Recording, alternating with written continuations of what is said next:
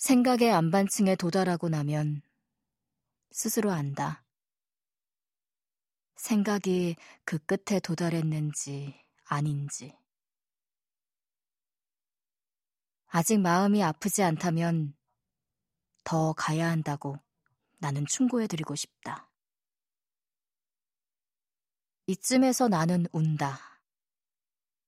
빈속에 소주를 마실 때처럼 식도가 찌르르 하기도 하다. 나는 알아낸 것이다. 아이가 공부 잘하기를 바랐던 것은 물론 아이를 위해서인 것도 당연히 있지만 그게 다가 아니었다고. 내가 자랑하고 싶고 내가 잘못 산 것을 아이를 통해 면제받고 싶어서라는 것을. 그것은 너무 유치하고 너무 단순해서 내 생각의 목록에는 절대 없었던 것이다. 인간은 이토록 치열하다. 스스로 위선을 만들어내느라고. 생각의 안반에 도달한 사람은 절대로 같은 사안으로 더는 고뇌하지 않는다. 나는 두 손을 들었고 이후 공부에 대해서는 완전히 너그러워졌다. 아니다. 난 여기서 용어를 바꾼다. 자유로워졌다. 가끔은 위선이 훨씬 좋다. 훨씬 편하다. 훨씬 원만하게 일을 풀어나가는 성숙한 방법처럼도 느껴진다. 게다가 진실은 가끔 우리에게 치명적인 상처를 주기도 한다.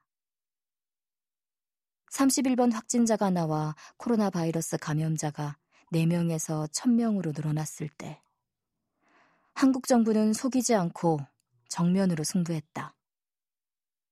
일본 정부는 올림픽 개최를 앞두고 환자를 숨기고 적발해내지 않았다.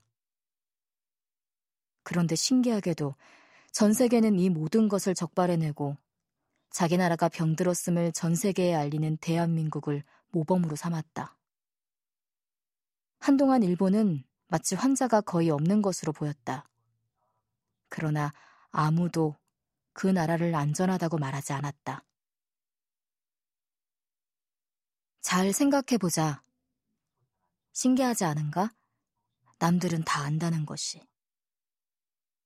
그러니, 그럼에도 불구하고 우리는 우리 마음속에 떠릿은 거짓과 위선을 적발해내야 한다. 이와 같은 긴 과정을 거쳐서라도 스스로의 거짓들을 찾아내야 한다.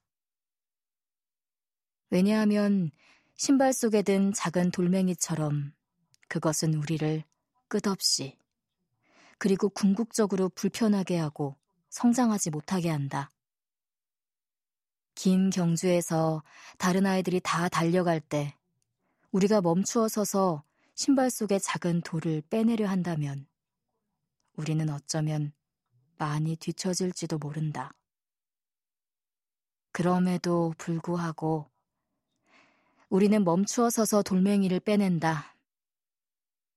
그것은 불편함을 제거하려는 것도 있지만 나중에는 우리를 더 빨리 달리게 해줄 수 있다는 것을 알기 때문이다.